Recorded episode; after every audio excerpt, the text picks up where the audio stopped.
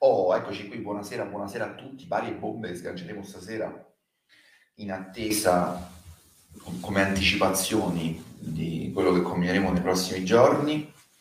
Eh, aspetta, ci sono tante novità molto molto interessanti, a parte che ho deciso, ve lo annuncio stasera, la famosa diretta che mi avete chiesto in tanti che avevo promesso, nel frattempo si popola un po', vi do un po' di notizie pre di anticipazioni.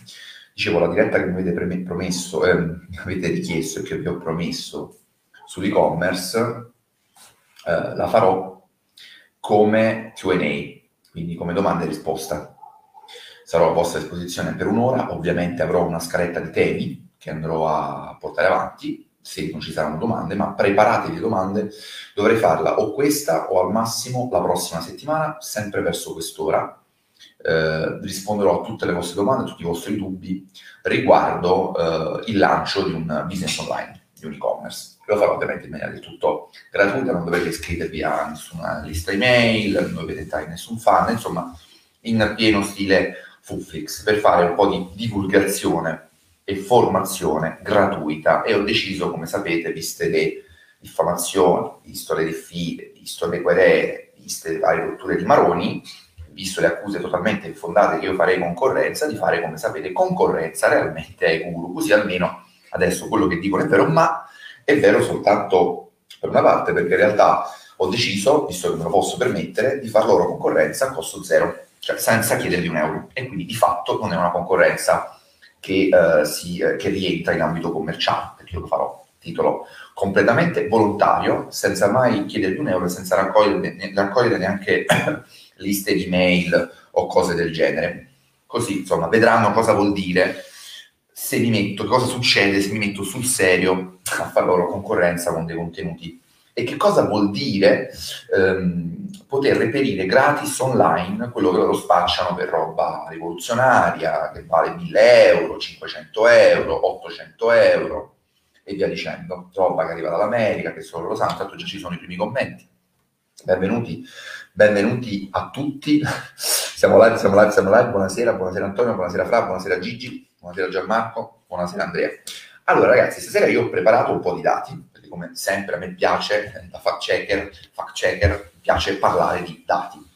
Eh, vi ho fatto, vi prometto, vi ho, vi ho, vi ho, vi ho premesso che eh, alla fine di questa settimana andremo eh, in live, una live clamorosa, unica, prima credo nel suo genere, dove parleremo con un corsista di uno di, eh, dei personaggi dei quali ci siamo occupati, do inizio, è uno di quelli che mi ha diffidato, che ha vinto diciamo, questa puntata speciale anche a causa di quella diffida, ma in realtà, guardate, con o senza diffida ne avrei parlato perché io ricevo, come sapete, tonnellate di segnalazioni, devo dire che la stragrande maggioranza, eh, questo lo dico ma lo ripeto perché può sembrare strano, io le boccio perché non sono circostanziate. Questa qui è clamorosa, è clamorosa perché innanzitutto chi finalmente, chi ha deciso di farla ci metterà la faccia, senza alcuna paura, anche perché porterà in dote una sua eh, testimonianza, no? una sua recensione.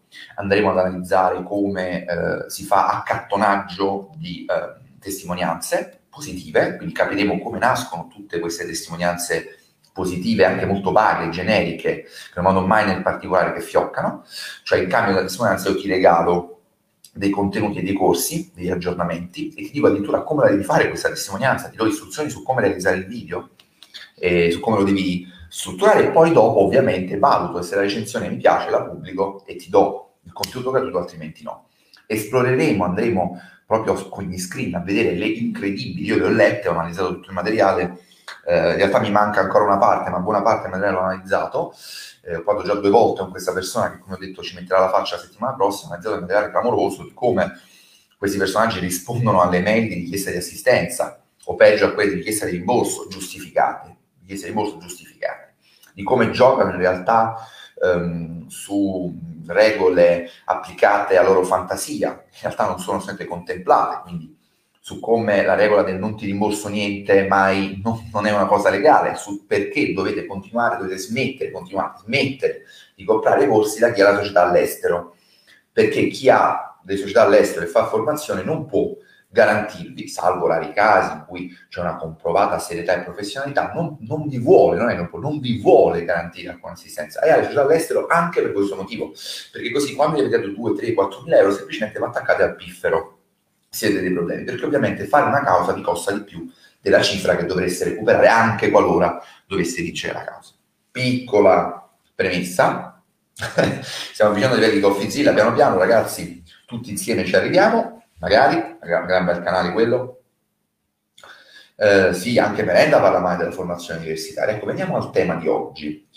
Eh, da un po' di anni e ultimamente, negli ultimi anni, vediamo un fioccare di semi-analfabeti che hanno la terza media o quando va bene hanno finito male i licei o gli istituti tecnici e vi dicono che l'università non serve. Addirittura l'università vi rallenta, l'università eh, è un fardello inutile, è una roba che non serve a nulla, non è aggiornata e tutte le, le solite cose, i soliti luoghi comuni. Ora, io voglio fare una premessa. Mm, chi mi segue un po' sa, conosce il mio percorso universitario, sa che io non l'ho terminato. Ho dato 15-16 esami a economia aziendale, ho dato economia aziendale, diritto privato, diritto pubblico, matematica finanziaria ed economia politica. Cambio scienze politiche, do psicologia, psicologia, psicologia sociale, completo i moduli di filosofia del diritto, sociologia giuridica, do gli esami di econ- eh, storia moderna, storia contemporanea, storia delle relazioni internazionali, nodo più basso, non ricordo ancora, 26. Eh, e poi che altro faccio? Ah, inglese, va bene, inglese. Devo dire, effettivamente semplice per me che avevo già viaggiato e che ho avuto un'ottima insegnante di inglese eh, sia le medie, devo dire che alle superiori ho fatto, io addirittura in inglese ho fatto, eh, dico addirittura perché sono dell'86 e alla metà era una roba sperimentale, in inglese l'ho fatto in quinta elementare, eh, ho iniziato a fare in quinta elementare e diritto privato, io avevo materia di diritto privato, ho fatto liceo scientifico sperimentale al Manzoni di Caserta, prima di cambiare il primo anno, nel primo anno avevamo diritto privato già il primo anno, quindi a 14 anni ho iniziato a masticare il diritto. E questo mi permette di leggere e interpretare decentemente le, eh, il giuridichese, il legalese, che spesso sembra scritto in un codice, soprattutto le sentenze della Corte Costituzionale, dicendo che insomma, è fatto proprio per essere capito solo dai giuristi. Perché vi ho fatto l'elenco degli esami che ho dato? Non per vantarmi gli esami che ho dato, anche io, come sapete, e come vi dico sempre, eh, il, il, percorso universitario non l'ho eh, terminato, eh, però vi dico che eh, sono felice di averlo intrapreso di averlo, fin quando l'ho fatto, di averlo fatto come una macchina da guerra, un caterpillar, e l'ho lasciato proprio quando in quel momento non potevo più seguire l'università come volevo, e c'erano delle materie che a me non interessava assolutamente dare, eh, e soprattutto in quel momento avevo un lavoro full time e stavo per prendere l'abilitazione come professionista, come giornalista professionista, quindi è stata questa la mia scelta. Però ho ripensato e con voi, prima di analizzare i dati che smentiscono tutto quello che i vi dicono sull'inutilità dell'università, e andremo anche ad analizzare le criticità che ci sono dell'università, cosa che io analizzo da quando avevo 22 anni, non, non da adesso, eh, che, che, che, ci sono ed è innegabile, i docenti più onesti lo dicono e anzi lanciano l'allarme, dicono guarda Germano che io ho un cugino che insegna all'Università Napoli a Ferio II, ho tanti amici che insegnano in realtà eh, all'università come docenti, io stesso ho tenuto delle lezioni eh, come ospite anche all'università all'estero, in Brasile, non vissuto in Brasile, e vi dico che quello che mi dicono un po' tutti i docenti è che il livello degli studenti universitari crolla vert- vertiginosamente anno dopo anno. Questo perché, prima di tutto, prima del livello universitario si è abbassato il livello eh, delle scuole eh, primarie, delle scuole secondarie tendenzialmente, perché vi spiego perché in realtà il grande disegno è proprio il contrario di quello che ci vogliono far credere i guru, cioè instupidirci, semplificando sempre di più il percorso di studio ed evitando alla mente di sollevare dei pesi che la. Io faccio sempre spesso i paralleli col fitness, no? Una materia alla quale mi sono appassionato da un paio d'anni, prima ero totalmente allergico.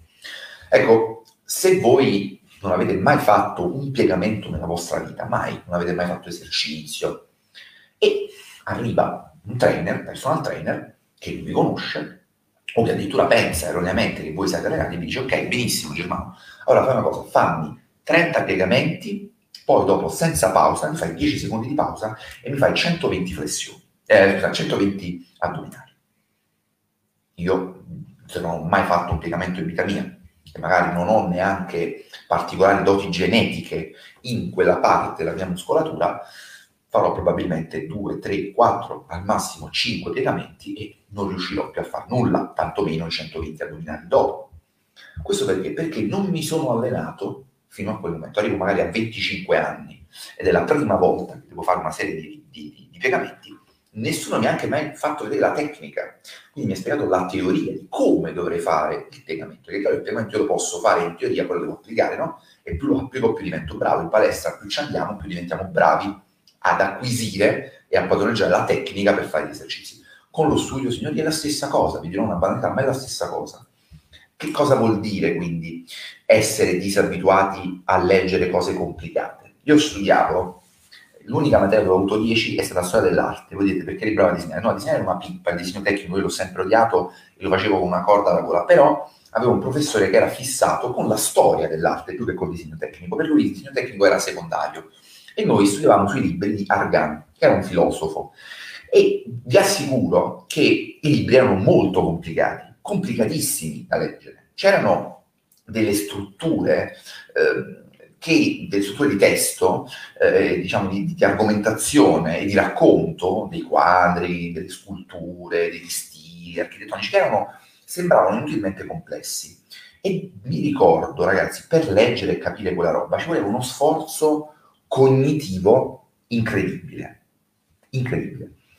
Io ero naturalmente portato per capire determinate cose, evidentemente, perché ci riuscivo meglio degli altri e riuscivo anche meglio degli altri ad argomentare. Quindi c'era solamente una mia dote innata, no? una mia vocazione, che io però così ho coltivato. Se non avessi mai letto quei libri, se non avessi mai studiato in un certo modo la filosofia, la sociologia e la filosofia del diritto, come dicevo all'università, non avrei allenato il cervello a sollevare un certo tipo di pesi cognitivi e interpretativi di testi complessi e non avrei allenato il mio cervello e i miei neuroni a fare dei ragionamenti complessi e sarei un mezzo analfabeta che appunto è più facile, eh, che ha diciamo, una maggior facilità a cadere nei tranelli di chi gli promette strade facili. C'è intanto il primo commento, scusatemi, eh, voglio vedere se vale la pena di fermarmi, se no vado avanti e poi ve li leggo dopo.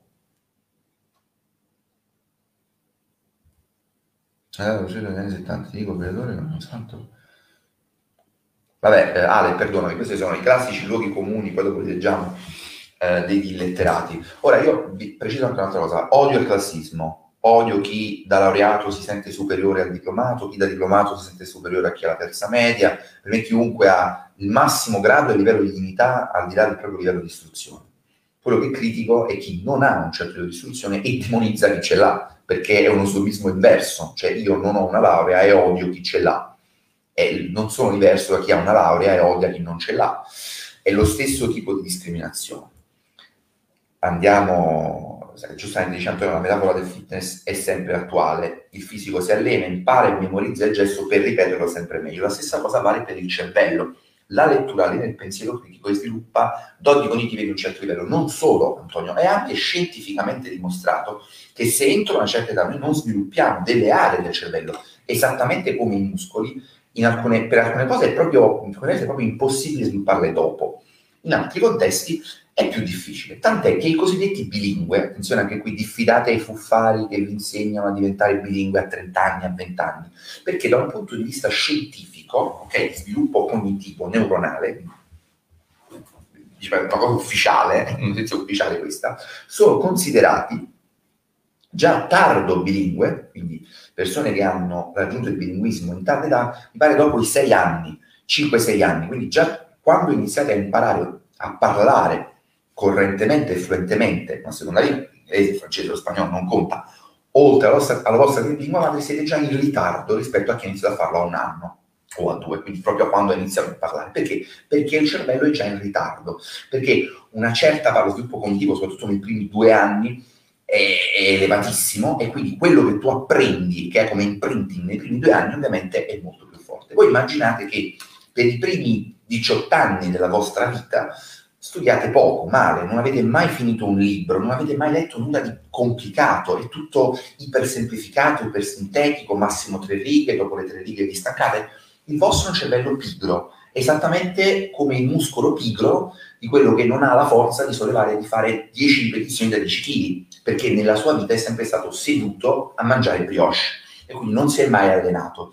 Questa persona, se inizia ad allenarsi, capito a me, io ho iniziato a 31 anni a fare un percorso di allenamento di fitness serio, seguito al personal trainer, nutrizionista in palestra quattro volte a settimana per almeno due ore, una cosa mi sono rotto il culo, ho raggiunto degli obiettivi. L'ho fatto, ovviamente non è esattamente la stessa cosa, cervello e sviluppo, sviluppo neuronale, sviluppo muscolare, non sono la stessa cosa, ma consentitemi la semplificazione. Ma ho sicuramente fatto molta più fatica di quella che avevo fatto dieci anni prima. Se mi fossi mosso a 22, 23 anni, 24 anni, ci avrei messo meno tempo e meno fatica. E comunque non potrò mai arrivare al livello di chi fa questo da 10 anni, da 15 anni, cioè da quando è molto più giovane di me. Stessa cosa, tutto il terreno, questo lo dico soprattutto ai giovanissimi che mi seguono, tutto il terreno che voi perdete non studiando o studiando male, questo è un altro grande tema, lo stu- studiare male, voi pensate che i formatori vi facciano studiare. Ragazzi, è spazzatura quello che scrivete sono concettini scemi, sciocchi, semplici, semplicistici, semplificati, spiegati e scritti con i piedi, che in realtà non vi fanno allenare niente. Come se voi andaste in palestra, facciamo sempre lo stesso tipo di parallelismo, sollevando pesetti da un chilo. Potete stare lì sei ore a sollevare i pesetti da un chilo, non cambierà una sega.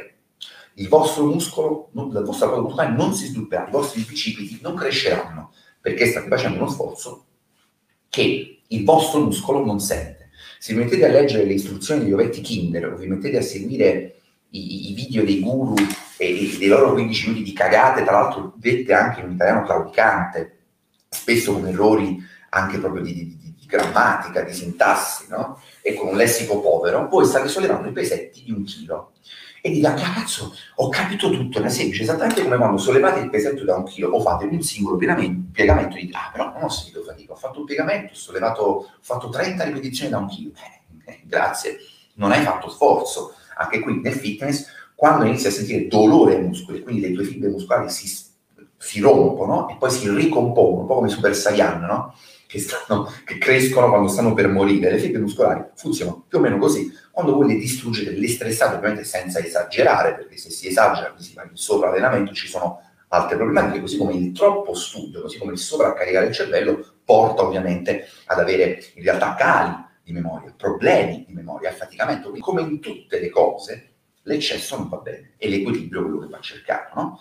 E l'equilibrio lo stabilite voi, ma sapete come lo trovate il vostro equilibrio? Allenandovi, perché imparate a conoscere il vostro cervello esattamente come imparate a conoscere il vostro corpo, i vostri muscoli. Io in due anni ho imparato a capire cosa il mio corpo fa meglio e cosa il mio corpo fa peggio. E quindi mi sono dedicato a implementare le parti, gli esercizi che mi venivano meglio, anche perché mi danno coraggio, mi automotivano, e a continuare a fare, ma non insistere troppo, non sentirmi troppo frustrato. Per esempio, un esercizio dove io in due anni non ho fatto un progresso, sono veramente una pippa, sono le trazioni. E lì perché ho un problema alla spalla destra, che eh, non ricordo neanche che cosa mi ha spiegato il fisioterapista, che parliamo di sei mesi fa, che, e a parte il peso, perché dovrei, dovrei ulteriormente eh, migliorare il rapporto peso-massa muscolare, mi, non, non, mi, non, non, mi, permette di fare più di 3-4 trazioni e io sono una pippa, ma non sono a massacrarmi su quella roba, sono bravo in altre cose.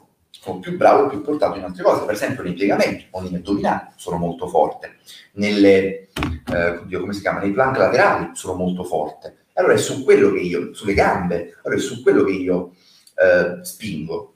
Questo è perché, è perché è per dirvi che più studiate, più capite cosa vi piace di più studiare. E io grazie all'università ho trovato la mia strada e ho capito quali temi e materie mi piacevano di più. Poi forse in maniera un po' precoce, a 21 anni, ho già capito che c'erano delle cose che non mi interessava proprio approfondire, sulle quali non mi interessava investire del tempo, ma l'ho fatto perché ho studiato, credetemi ragazzi, le mie elementari, medie e superiori, io le ho passate da sociale. Cioè io studiavo una, una, una roba alle elementari e alle medie, io cioè alle medie io studiavo 4 ore il pomeriggio tutti i giorni, tutti i giorni matte concettuali. Qualsiasi tipo di, di, di materia che c'era, qualsiasi tipo di, di docente che avevo alle medie ci assegnava un fracco di compiti. E c'erano insegnanti che dicevano, ma forse questi ragazzi studiano troppo. Probabilmente sì, probabilmente alle medie ci hanno caricato un po' troppo, ma col senno di poi ringrazio quel carico perché mi ha permesso di affrontare le superiori con una relativa serenità. Perché? Perché ero allenato. C'erano i miei compagni, io ho preso distinto alle medie. vi assicuro che con, facendomi un culo erano anche molto molto tirati sui voti. Non ricordo che tutto preso buono, all'epoca c'erano sufficiente, buono, distinto e ottimo. Alle superiori incontrai in prima, in prima liceo, eh, io ho fatto lo scientifico, come dicevo, prima lo sperimentale, poi quello normale, ehm, c'erano ragazzi che erano usciti tutti, tutti con ottimo. Il loro livello rispetto al mio era oggettivamente inferiore, a livello di capacità di sforzo cognitivo, di interpretazione e analisi di un testo, perché? Perché io mi ero allenato molto di più di loro ed avevo avuto dei personal trainer molto più, tra virgolette, non cattivi, ma esigenti, ok? Rigorosi. E quindi ero molto più preparato di loro a correre la maratona dell'apprendimento che avevo dovuto portare avanti da lì per altri anni. Quindi dire l'università non serve, la scuola ci prepara a essere tutti degli schiavi, degli impiegati, la varia retorica ultra banalizzata, già banale di Kiyosaki e il suo libro Padre ricco, padre povero, il padre che si laurea e studia, uno sfigato, quello che invece, tra l'altro Kiyosaki è laureato, eh, come tanti altri. Eh, in realtà per questo è pericolosa, pericolosa perché vi dà un messaggio fuorviante, da gatto e la volpe, per citare il gruppo di Alessandro, dell'amico Alessandro Norcia vi dice non vi preoccupate, vi trovate male all'università, il problema non siete voi, il problema è l'università. Non vi piace studiare, non vi piace applicare, avete problemi con lo studio, il problema non siete voi, il problema è chi vi vuole impiegare, chi vi vuole impegnare con lo studio. Allora noi, il gatto e la volpe, vi diamo questo corso che giro di due o tre mesi vi fa diventare ricchi con il minimo sforzo. Guardate, questa roba anche nel fitness la trovate, eh? Ci sono i doped che dicono che loro sono naturali e che entro tre mesi fanno diventare come loro senza particolare sforzo, senza diete e rinunce. Vi assicuro che senza rinunce, senza diete, senza un'applicazione maniacale di quello che vi dicono il trainer e il nutrizionista, voi i risultati non li raggiungete. E se anche li raggiungete sono risultati di, di, scarsa durata e anche lì è tutta una questione di allenamento mentale. E se vi siete allenati da ragazzi a fare delle rinunce, a essere disciplinati nello studio, questo aiuta anche a essere disciplinati sul lavoro e nello sport, in qualsiasi cosa. La, la disciplina è una, un, qualcosa da, da, da, allenare a proposito di mindset. Però, scusate, scusate, eh, ci sono già una marea di... ci sono già una marea di... Eh, Gian Domenico, scusatemi, io non, non ci avevo fatto caso perché l'altra volta purtroppo quella diretta è sparita, avevo questa felpa lo dice sempre Badola, allenati a leggere i libri miei. Sì, attenzione, qui parleremo anche di questa retorica doppiamente subdola, perché loro vi dicono che dovete studiare, loro dicono formazione è importante, la formazione è la prima cosa, eh, Tai Lopez, io leggo due libri al giorno, Scarcella in italiano claudicante dice che lui legge un libro alla settimana. Io non ci credo, perché uno che legge un libro alla settimana sul serio e capisce quello che legge, scrive molto, molto, molto, molto, molto meglio di uno che sembra in realtà non aver mai finito un libro in vita sua. Quindi anche l'invito generico, no? vago, un po' qualunquista, e dovete studiare, vi dovete formare, ma da noi, eh, attenzione perché è una trappola. Allora, bravo, girato il mondo, fare poche cose intelligenti così negli ultimi anni, lo dice il mio compaesano. Ciao Giuseppe, non sapevo fosse anche tu casertano, una volta ci hanno accusato un fake di essere tutti camorristi da queste parti, questo dà il livello di, dei miei hater si fa capire qual è. Ne ho visto uno come Maglione Verde che tra l'obbligo di portare la mascherina e l'obbligo scolastico dichiara che è molto peggio l'obbligo scolastico. Sì, conosco Andrea personalmente e gli ho detto che non mi piace la china un po' estremista che ha preso con questa, eh, dest- questa opera destruence nei confronti di qualsiasi elemento, lui, qualsiasi elemento diciamo, di istruzione accademica e istituzionale. Eh, lui tra l'altro mi ha conosciuto con un video che ho fatto 11 anni fa dove criticavo aspramente l'organizzazione accademica la maratona nozionistica, alla quale effettivamente le università paiono spingerti, ma non ho mai detto però, né ho mai voluto far intendere che non frequentare l'università fosse meglio che frequentarla, anche perché l'università l'ho frequentata e l'ho quasi terminata, quindi sarei stato anche un po' ipocrita e contraddittorio a dire non mi serve a nulla, perché in realtà studiare le materie che io ho studiato all'università, e non solo che ho studiato, ma per le quali ho dato degli esami, mi è servito, come dicevo, per allenare la comprensione e anche la scrittura, che io ho migliorato moltissimo nei miei quattro anni di università. Se io non avessi mai messo piede all'università, io non sarei la persona che sono adesso e non avrei l'impianto neuronale e l'allenamento cognitivo che ho adesso. Non potrei esprimermi in questo modo, né potrei scrivere in un certo modo, né potrei ragionare in un certo modo. Allora, allora, allora. non sono come il fattore non ti devi offendere, ma chi si offende? Ah, le figurati, ci mancherebbe che mi offendo perché dici che gli artigiani hanno tirato sul paese. Il 90% degli artigiani che conosco, a parte quelli che conosci tu come quello che conosco io, non sono, poi dopo vedremo i numeri, no? così confutiamo anche un po' questi luoghi comuni, possiamo tutti licenziare meglio anche meno. Se i luoghi comuni esistono, eh, sì, sicuramente c'è una base di verità in tutti o in quasi tutti i luoghi comuni, ma se eh, assurgiamo il luogo comune a regola generale, vediamo quello che è il suo senso. Il luogo comune è una scorciatoia di pensiero euristica, per dirla con un termine di psicologia sociale, che può aiutare a interpretare alcune realtà eh, fatti, alcune realtà fattuali in maniera semplicistica, ma che non, non, eh, diciamo, eh, non esaurisce al suo interno l'interpretazione di tutta la realtà. Ok? Quindi luogo comune c'è, è in parte vero, ha un fondo di verità, lo dice, l'hai detto tu stessa, un fondo di verità che non è tutto vero. Quindi una parte è vera, ma non è tutta vera. Il luogo comune nasce per essere in parte vera, per essere una scorciatoia euristica, per essere una semplificazione. Ma se portiamo questa semplificazione a eccellenza, a regola, sbagliamo. Dopo ti, ti smonto, ti, ti... Beh, non mi sono assolutamente offeso, per carità, perché dovrei, tra l'altro, non mi hai neanche offeso, non hai detto nulla di offensivo. Ehm, dopo però ti smonto quest- questa questione, o meglio, tu stai parlando comunque di gente hai detto anni 60 e 70, parliamo ormai 50-60 anni fa, quindi di un'altra epoca, di un'altra roba, dove i laureati si contavano effettivamente sulle punta, sulla punta delle dita e dove effettivamente già un diploma ti, ti, ti, ti eleggeva. Tra l'altro, altra cosa, eh, si collega a quello che dicevo all'inizio, il livello dei diplomati e dei terza mediati di eh, 40-50 anni fa, secondo me, era genericamente superiore a quello di quelli di oggi. Perché, come ho detto, oggi abbiamo assistito a una ipersemplificazione, alcune materie cancellate, altre tagliate, anche l'università, anche l'università è stata molto banalizzata, commercializzata, è diventata in, per molti versi un, diplo, un diplomificio e per diventare un diplomificio si è dovuto abbassare il livello, ma perché? Perché il livello delle scuole che c'erano prima era troppo basso e quindi se tu alzavi troppo il livello universitario avevi un abbandono troppo alto, le università non riuscivano, non attraevano più, sono entrate nelle logiche di mercato e la gente non si iscriveva più. Tra l'altro vi, vi confuto, dati alla mano, adesso andiamo con un po' di banderini, poi ritorniamo ai commenti. Altra cosa di cui ah, in Italia siamo pieni di laureati, ma in realtà nessuno di questi lavora.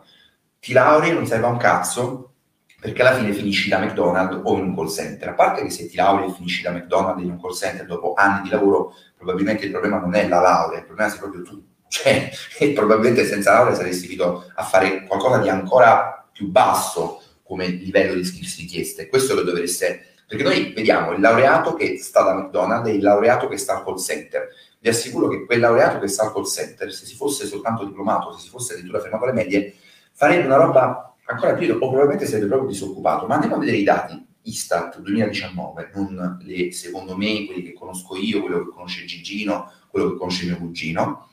Allora, in Italia il primo mito è che ci sono tanti laureati, in realtà penso siamo penultimi o ultimi in Europa per laureati. Il gruppo eh, 25-34 anni di uomini ha eh, soltanto il 20%, 19,7, quindi meno del 20% di laureati. Le donne, e questo è un trend interessante, a livello mondiale, in tutto l'Occidente, sono tendenzialmente più istruite degli uomini, amano di più lo studio, si laureano di più, e il 33% delle donne. Ovviamente ho preso l'esempio, diciamo, 25-34 perché non ha senso prendere quelli prima, ovviamente, e quelli dopo perché fanno parte appunto di un'altra generazione.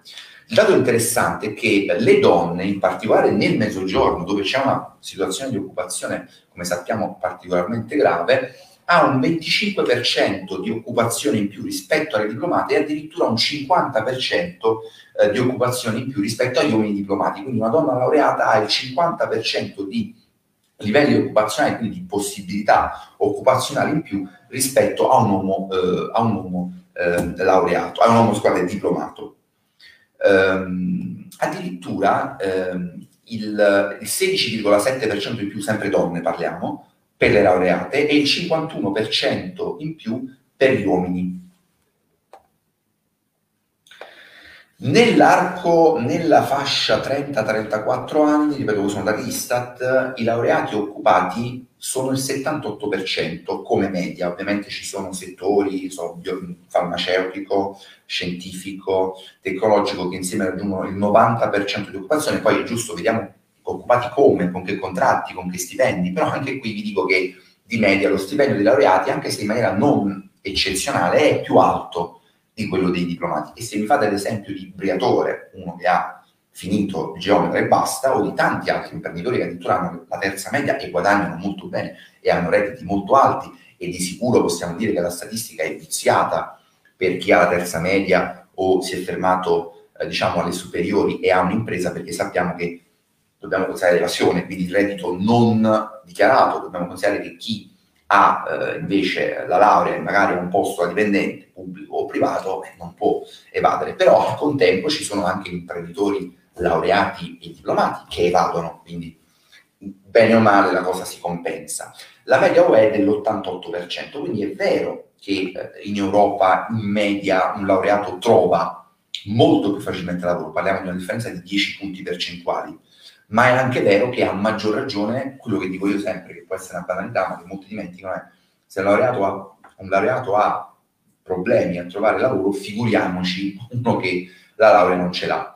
Ci sono passato io, dovevo essere bravo il triplo rispetto a un laureato mio coetaneo, parlo di quando ero più giovane, dopo una certa età, quando hai 10-12 anni di esperienza, nessuno ne frega più niente se hai una laurea o no, se lavori soprattutto nel privato e fai l'imprenditore, non ne frega veramente nulla a nessuno, e direi giustamente per fortuna però all'inizio per entrare nel mondo del lavoro il non avere una laurea sicuramente richiede un talento e delle capacità molto più elevate e uno studio da autodidatta molto più eh, approfondito.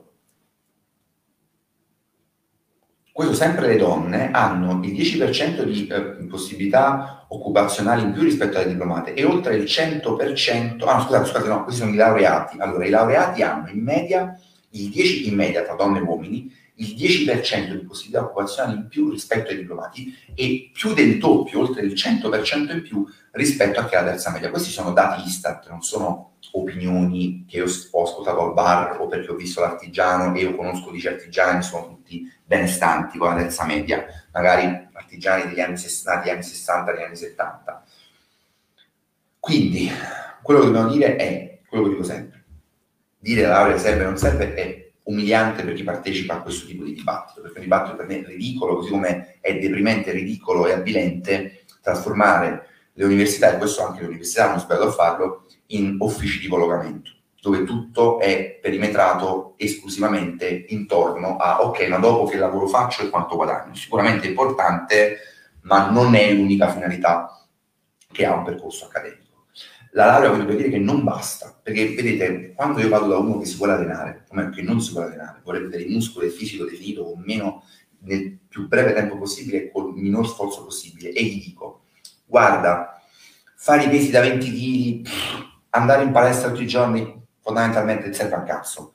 Con il mio metodo certificato, importato dall'America, che soltanto io ti do, che ti costa 1000 euro per due ore, tu per due ore al mese senza mangiando quello che vuoi, quando vuoi, se lo vuoi, allenandoti quando vuoi, diventi un fisicato tremendo. Chiaro che questo secondo messaggio è molto più, se non sei particolarmente sveglio, è molto più seducente del messaggio che ti dice guarda che allenarti tre volte a settimana e farti il culo col personal trainer e il nutrizionista potrebbe non bastare a perdere i 10 kg che puoi perdere entro i prossimi sei mesi. Potresti addirittura mettere sul peso, pensa, può capitare nei primi tempi, o potresti fare un po' di fisarmonica questo messaggio è più onesto, no? più completo, più professionale e meno seducente. Ma noi non dobbiamo essere seducenti, o meglio, dobbiamo anche essere seducenti, ma dobbiamo essere realisti, perché altrimenti alle persone vendiamo appunto fuffa.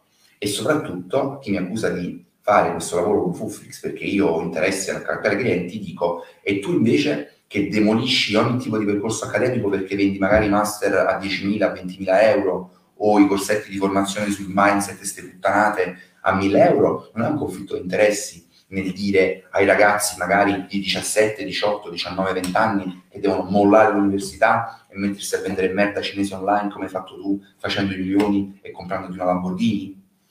Io direi che il conflitto di interessi è grande quanto una casa, che tu devi deviare attenzione e soldi da un canale, quello accademico, imperfetto, da riformare, da migliorare, limitato, soprattutto per certi campi. Io sono il primo che lo dice da anni, ma di sicuro migliore di quello proposto da gente che ha la terza media o il diploma e che al di là di quello che millanta probabilmente non ha mai letto un libro nella sua vita, ha spilcato. Io li chiamo i buffettari, quelli che pensano che la formazione sia un buffet. Tu vai e prendi quello che ti serve, finger food della cultura. Prendi questo sì, questo no, c'ho tempo. L'altra volta prima ho, condiviso una, una storia di Scarcella agghiacciante sia per il suo italiano, eh, proprio la costruzione lessicale, concettuale, fa, fa capire che uno che, poveretto, non riesce ad esprimersi in italiano decente e che pare che tutto quello che fa è veramente sciatto e poco professionale. Poi lui querela, denuncia, diffida, hai leso il mio onore. Amico mio, ma tu ti devi autoquerelare tutti i giorni appena apri la bocca o metti le mani sulla tastiera. E sotto c'era scritto, caro Mirko, mi fai una sintesi del tuo libro, che sarà già una sintesi della sintesi, perché io nella mia vita non ho mai finito di leggere un libro. Capite che allora lì capisci target, messaggio. Torno a leggere dopo aver dato questi dati un po' di vostri messaggi, mi sono fermato. Allora. Ottimo Edoardo, questo, questo me lo segno. Consigli su come affrontare il passaggio dall'università al mondo del lavoro, questa è una domanda molto interessante. Ah, minchia. Ragazzi, siete una marea, scusatemi, eh.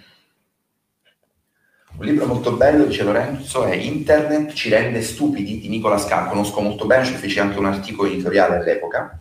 Parla molto di come Internet stia rallentando e stia diminuendo in una maniera mostruosa la nostra pazienza nello stare a studiare e leggere concetti complessi su libri e testate, uno dei tanti argomenti trattati in realtà. Il problema è che stiamo diventando pigri, non abbiamo voglia di fare sforzi e quindi appena qualcuno arriva da noi dandoci la soluzione facile, caschiamo come polli, è vero. È una sorta di deallenamento, un'abitudine a fare sempre meno, ottenendo, pretendendo ed esigendo sempre di più. E la storia dell'attenzione, io per esempio trovo agghiacciante un social come TikTok, tanta gente che lo è bellissima funzione, ma speriamo che non sottanterà niente, perché TikTok per me è mostruoso. A parte che è un social dove è chiaro che ancora più di altri si ha lo scrolling compulsivo, ossessivo compulsivo, ma poi è una roba che ti abitua a contenuti tra i 15 e i 30 secondi, è una cosa che a me lascia agghiacciato perché ti abitui a dover fruire un contenuto che deve durare non più di 30 secondi e non avrai, immaginate un'esposizione a TikTok per tre anni quasi esclusiva. Se TikTok veramente soppianta Facebook o Instagram o qualsiasi altro tipo di canale di comunicazione e informazione che prevede YouTube, che prevede anche video contenuti di un'ora, due ore, addirittura dieci minuti, cinque minuti di un'ora come questa live. Immaginate se tutti foste il pubblico che esige soltanto i contenuti di TikTok. Io per comunicare con voi dovrei fare dei micro video metto in ridicolo di 30 secondi. Guardando sempre il timer con l'ansia che devo comunicare in 30 secondi, magari concetti complessi. Ragazzi, è una cosa mostruosa che temo ci stia sfuggendo di mano. La cretinizzazione delle masse è un processo, secondo me, iniziato già da un po' e tutta questa tecnologia smart in realtà ci rende stupidi, cioè ci rende stupidi e pigri. Dice Maria oggi, dice scientifica caso sono forme più elementi dei ragazzi arrivano all'università con un livello base molto basso. Maria, assolutamente. Io in famiglia sono circondato da docenti. Mia madre insegna al liceo filosofia e storia due materie, sono le due mie materie preferite, non perché le insegna mia mamma, eh, sono, sono, da sempre le mie materie preferite. Eh, la mia compagna insegna matematica e fisica al liceo, anche lei, due licei scientifici, e tutte e due, con tutte le loro colleghe, mi confermano che dalle medie arrivano distrutti. Loro ai licei hanno spesso le mani legate, perché oramai oggi è vietato bocciare, perché se bocci cause contro cause, eh, i presidi che si cagano sotto perché sono dei direttori d'azienda e i loro studenti sono dei clienti da soddisfare in ogni modo e quindi tutto questo se, sembra retorico ma purtroppo è drammaticamente vero tutto il processo di educazione, di formazione alla vita, di educazione anche al fallimento che la scuola poteva avere, noi lo stiamo perdendo perché i ragazzi vengono buttati all'università totalmente disabituati alle bocciature, totalmente disabituati ai cazziatoni, totalmente disabituati ad affrontare la vita, perché le bocciature, i fallimenti, i rimandi sono la vita, ragazzi. Voi avete dei, dei, dei, rifiuti da donne e da uomini che vi piacciono, avrete dei rifiuti da lavori che vorreste fare, da amici, sarete traditi, avrete degli obiettivi che non riuscirete a raggiungere, sarete frustrati. Tutta questa cosa, se voi a scuola non avete modo di provarla, perché al primo contrasto col professore, il vostro genitore demente arriva a scuola e lo aggredisce e dice lei non ha capito mio figlio che è sensibile, eh, ragazzi miei, purtroppo c'è un'intera generazione di genitori idioti che formano e crescono idioti che vanno a scuola e devono essere trattati da idioti. Questo è un dramma sociale di dimensioni bibliche del quale non abbiamo secondo me ancora una contezza, perché siamo ancora nella terra di mezzo. Tra 10-15 anni, quando tutte le generazioni più giovani saranno formate con questo metodo, ancora peggio, cioè non si boccia, l'alunno ha sempre ragione, il cliente ha sempre ragione, l'alunno, lo studente ha sempre ragione, il genitore ha sempre ragione cresceremo una marea di debosciati viziati che poi si guardano i video di Luca Valori di turno e dicono anche io voglio fare come Luca Valori che non sa parlare italiano, non sa scrivere italiano, però ha tanti soldi. Poi vai a vedere come li ha fatti questi soldi, dici questo è uno che io non gli darei manco un euro in mano Luca Valori, cioè non glielo darei perché non so merita manco un euro in mano, ma se pure fosse a chiedermi un euro come barbone, gli direi Valori vai a studiare e trovare un lavoro vero.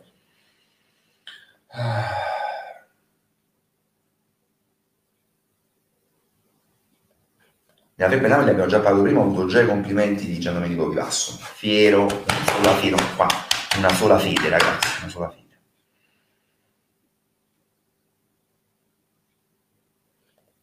Ale, questo tuo commento lo prendo perché è interessante, anche qui è pieno secondo me di imprecisioni, cose sulle quali non condivido, ma è uno spunto interessante. L'università con i guru la chiesa lavano il cervello ugualmente, tanti purtroppo restano parcheggiati fino ai 25-30 con stage dentro tardi nel mondo del lavoro mentre anni 50, 60, già a 15 anni cominciamo a lavorare. Ecco perché sono molto abile. Allora, vedi, tu prendi, credi che la pratica e il lavoro siano superiori alla tecnica, alla teoria. In realtà, in realtà per tu la mia puttanata.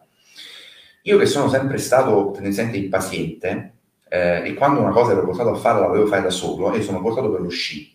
Questo a detta di qualunque maestro di sci mi abbia visto. Però ho fatto un errore.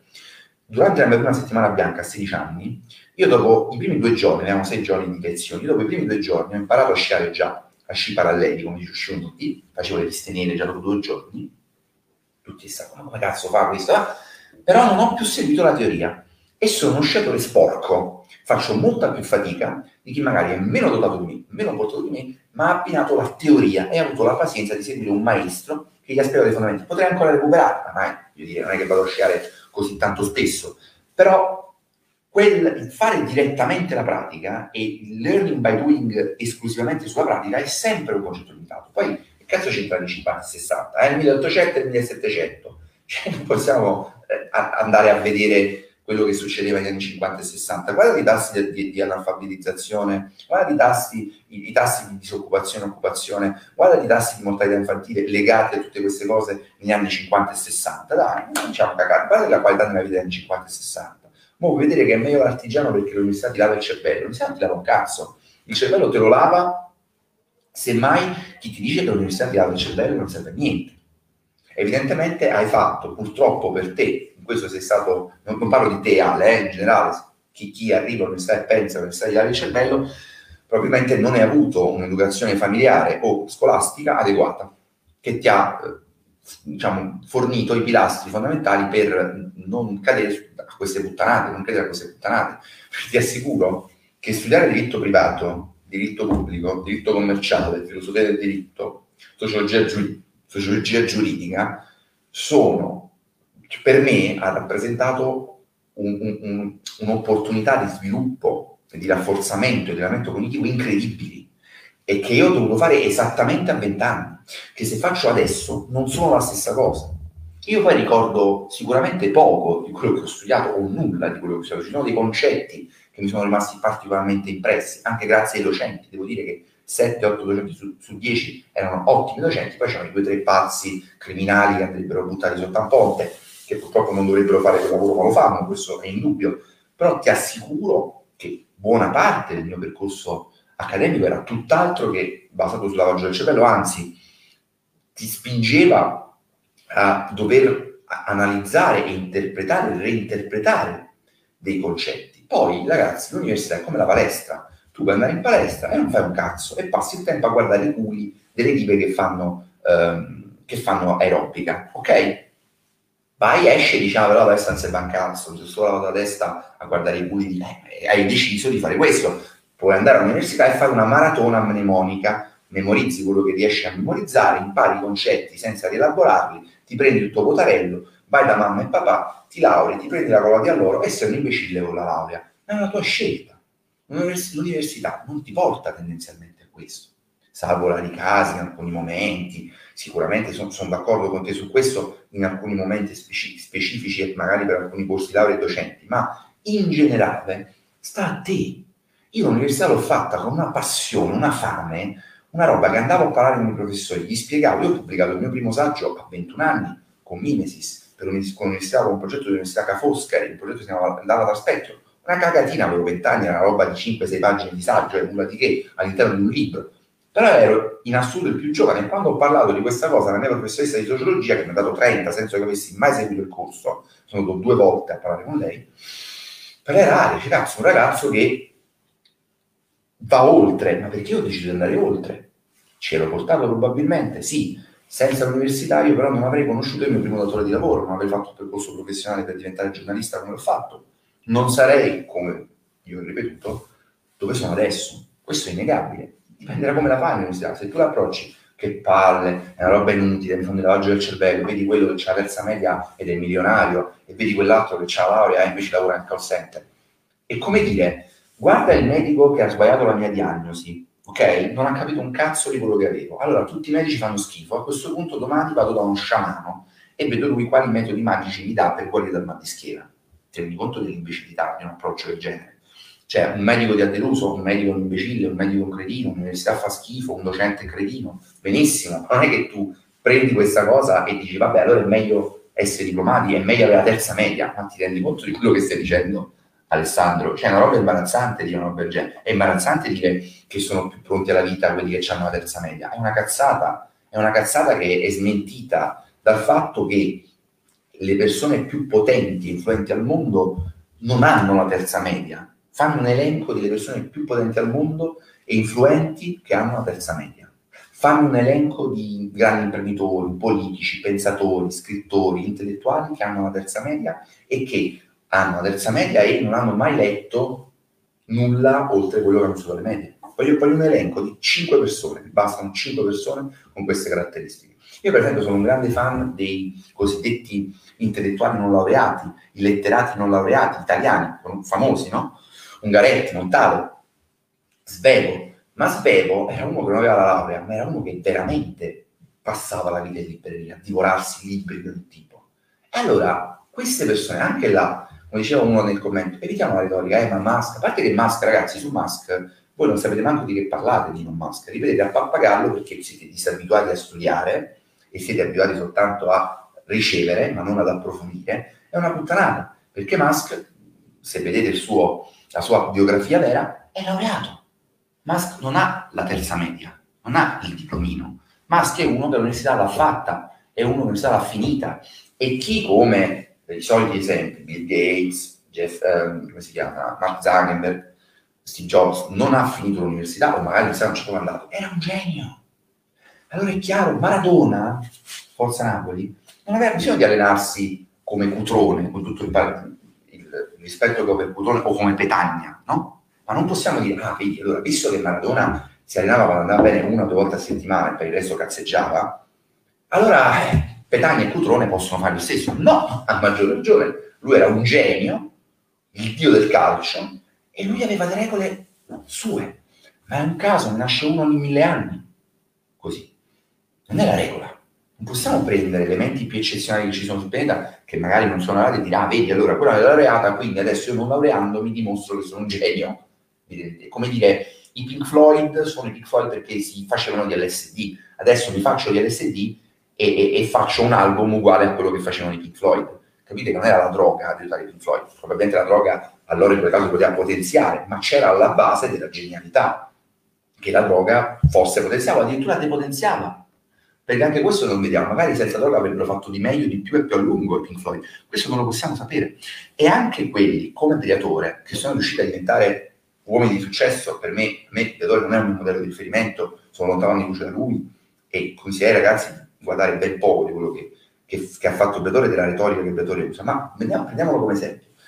Ma guardiamo quello che ha fatto con un blog. Se il Bettore avesse fatto degli studi, avesse approfondito materie come la filosofia, l'etica, la morale, la, la, la, l'economia politica, la politica economica, che sono due cose diverse, avesse studiato le relazioni internazionali, vi assicuro che sarebbe stato soltanto migliore di come è adesso, non peggiore.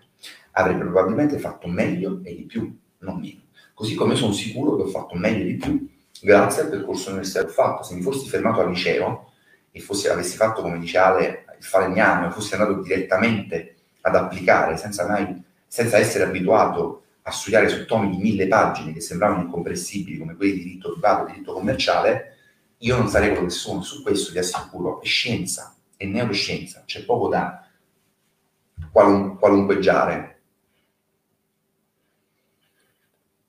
Tematica molto attuale, scrive Nicola, purtroppo siamo sempre meno abituati a approfondire il commentario. Ho letto che Google Assistant e Alexa sono stati modificati per apprezzare richieste formali con grazio, per favore. Questo perché si schiama la deriva di comando.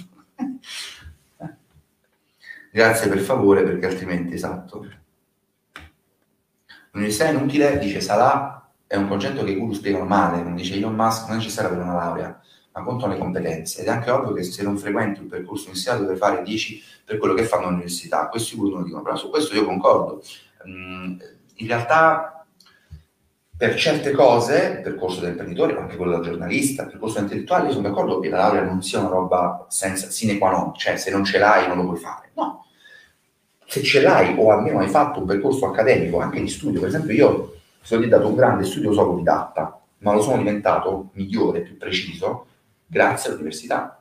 A un certo punto ho detto, vabbè, io questi altri esami per me sono soltanto l'otto di palle, io lavoro 12 ore al giorno, non ho il tempo e la voglia di fare roba, di studiare roba che mi servirà mai niente perché io già so che cosa voglio fare da grande, perché io già lo sto facendo, e quindi preferisco il tempo, il poco tempo che ho, dedicarlo allo studio di quello che mi interessa. Quindi è stata una scelta a quel punto, in quella fase della mia vita, molto ben ponderata.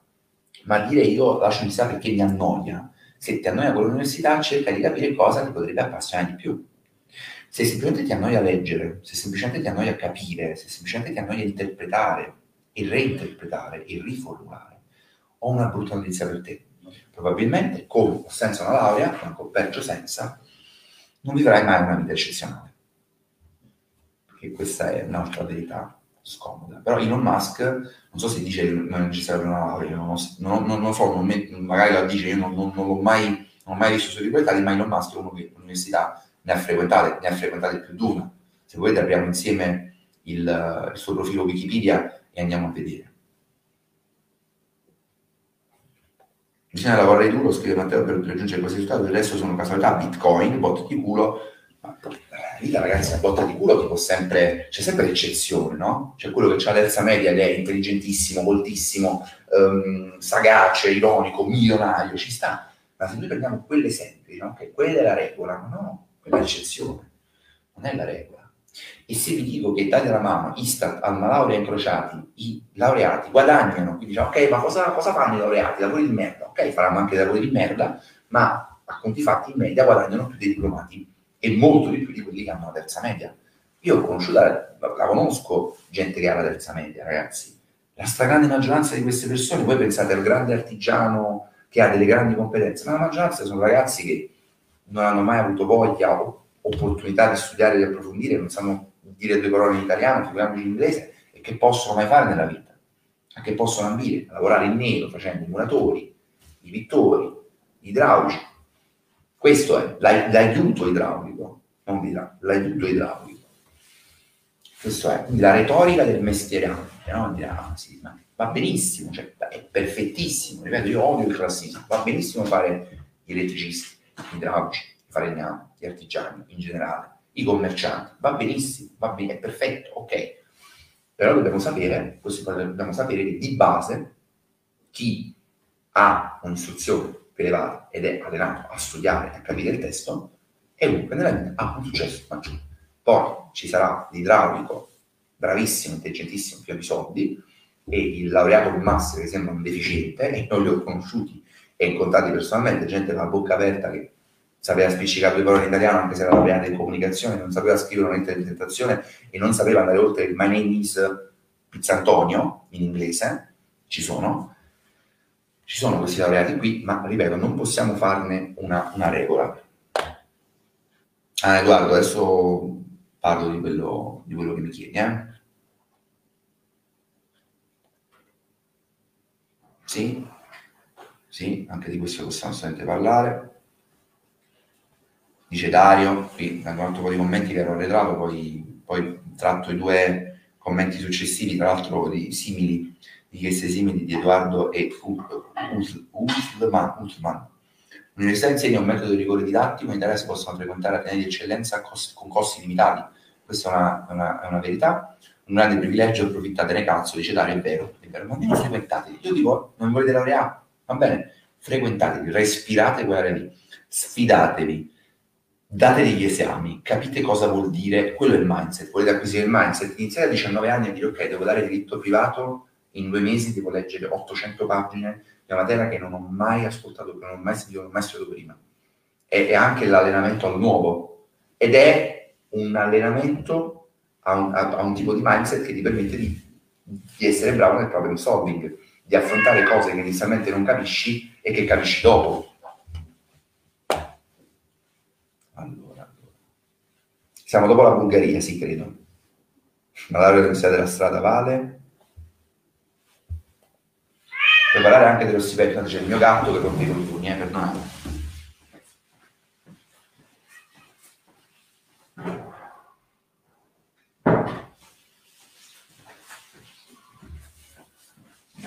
il bello della diretta. Allora, preparare anche dello stipendio, visto che in 5 anni una persona normale guadagna 90.000 euro più altrettanti contributi cinque delle spese di affitto, questi soldi diversi quanto tempo si recuperano. Questo è un, quesito, è un quesito interessante, ci sono statistiche, anche qui, ricordate cosa dicevo nell'altra diretta, senza Maia del Napoli, dicevo, senza tu del Napoli, dicevo, imparare a cercare queste informazioni su Google, perché imparare a cercare a reperire queste informazioni su Google vi allena a trovare informazioni di qualsiasi tipo in generale. Quindi il fact checking è un'altra roba che bisognerebbe insegnare a scuola e all'università. E senza fare fact checking, anche semplicemente la ricerca su Google, come si cercano informazioni su Google, sembra una roba banalissima, in realtà non è. Ci sono questi dati, Usman, e ti dico che gli stipendi medi dei laureati sono più alti da subito, quindi appena finisci di base guadagni di più di un diplomato. È vero che l'investimento tu non ne fai se ti fermi al liceo, non, non spendi soldi in università, ma ragazzi, non è, che, non è come nei paesi anglosassoni dove tu magari per andare nei granelli indebiti e indebiti per anni, per 10-15 anni fa una specie di mutuo. Qui non è così, qui i costi di università, di ottime università statali sono assolutamente accessibili. Io versavo, mi pare, 1300, 1500, non ricordo, euro l'anno alla Federico II di Napoli. Quindi, ok, tre anni su 3000 euro. Cioè, ragazzi, vi rendete conto che un corso di Sicialtroni vi costa uguale? cioè parliamo di 3.000 euro, 4.000 euro dati all'università per 3-4 anni di corso, sì, vabbè, dovete comprare i libri, ok, poi i libri spesso si fotocopiavano, c'era questa pratica di, di fotocopiare i libri diffusissima, io ho avuto, credo, quasi tutti i libri o passati, eh, quindi usati, compravo usati, perché ragazzi, gli usati, dire, costano tanto, eh, sono anche il 50-60% in meno, se sapete reperirli, eh, se avete un po' di, di, rete, di conoscenze, magari cugini più grandi che avevano fatto la stessa università qualche anno prima, ti regalano proprio, insomma, c'è modo di reperirli, libri, che parliamo. E poi, cazzo, è un investimento importante e vale la pena. Quindi, innanzitutto non parliamo di cifre enormi, tranne quando parlate in bocconi, però ecco, se vai in bocconi, per quanto a me non piaccia per nulla questo tipo di differenziazione no? di, di, di, opportunità, perché è chiaro che per fare lavori in certi certe aziende non piamoci per il culo, se ti lauri alla Luigi Vanvitali di Caserta hai molte meno probabilità di chi si laurea in Bocconi o alla Luis Guido Cani. Mio fratello, che è molto più piccolo di me, ha 18 anni, adesso ha iniziato un percorso proprio a Roma, alla Luis ha vinto la borsa di studio. E questa è una cosa fighissima. Mio fratello praticamente ai miei genitori non costerà nulla stare lì, l'alloggio è pagato, i libri sono pagati, l'università praticamente è pagata, i miei genitori hanno pagato veramente due lire, perché mio fratello per merito ha vinto la borsa di studio. E la mia famiglia non è una famiglia indigente, è una famiglia insomma, nella media, ha vinto il la borsa di studio, quindi parliamo anche di questo, parliamo delle borse di studio, parliamo del fatto che i più bravi, quelli che studiano fin da liceo, fin dagli istituti, hanno l'opportunità di entrare. Mio fratello dovuto fare una presentation letter in inglese, totalmente in inglese perché il corso di laurea che segue è in inglese. Quindi chi è veramente bravo e ha la voglia di studiare viene premiato e può studiare anche in università care e prestigiose costruendosi un'opportunità. Il placement di questa università è oggettivamente molto alto, quindi il costo è più alto. Io dico anche, addirittura io praticavo i master, dicevo che i master sono un modo per comprarsi un lavoro. Anche qui, parliamoci chiaro. Però va bene, cioè, se tu non hai la capacità magari di trovare un lavoro, lavoro che ti piace senza un master, ti compri un master e ti paghi l'ingresso nel lavoro. In quanto te lo, te lo ripaghi, dipende dal lavoro che hai, non ho il dato preciso, però ti dico che in base, di base c'è un 10-15% di guadagno in più di un laureato rispetto a un diplomato, considerando che le università non costano tantissimo in Italia e questo è noto, non mi sembra che non valga la pena fare una del genere. Eh, ragazzi, troppi commenti, siete troppi, ragazzi, basta. Grazie, grazie, vi voglio bene. Allora, parliamo un attimo di quello che mi diceva Edoardo, anche perché siamo arrivati alla mezz'ora. Allora, consigli su come affrontare il passaggio dall'università al mondo del lavoro. Dall'università al mondo del lavoro. Allora, il primo consiglio che vi do è non vedete, non vedete compartimenti stagni. Io ho iniziato a lavorare appena finito il liceo, a 19 anni. Vendevo eh, telefonicamente, prendevo appuntamenti con coppie di sposi che dovevano acquistare arredamento entro i due anni, quindi da un anno e mezzo e due anni e mezzo.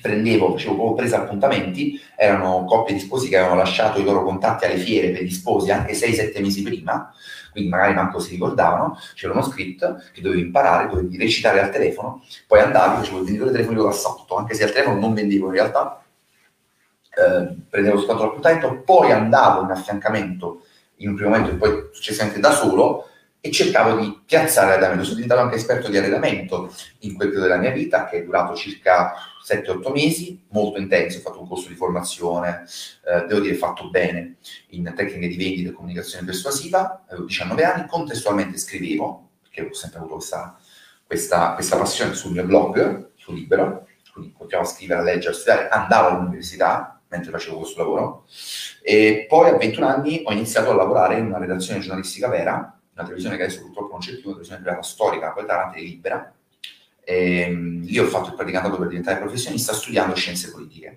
Quando ho avuto il contatto a tempo indeterminato e sono diventato professionista, praticamente ho lasciato eh, il, il percorso di studi. Quindi il primo consiglio è per non avere un passaggio troppo brusco, cercate di avere contatti col mondo del lavoro appena finite. Io addirittura ho preso una sorta di, di, di, di mesi, di qualche mese sabbatico, perché i primi due o tre mesi io li ho, li ho, passati a cercare un po' di lavoro, perché io volevo essere indipendente. Non volevo più chiedere la paghetta ai miei genitori, non volevo più chiedere la macchina a mio padre o a mia madre, non volevo più dipendere da loro, già a 18 anni, cioè io già finito il liceo, mi già rotto i coglioni, in realtà già durante il liceo mi scocciava chiedere soldi, però avevo 15-16 anni, non è che potevo lavorare.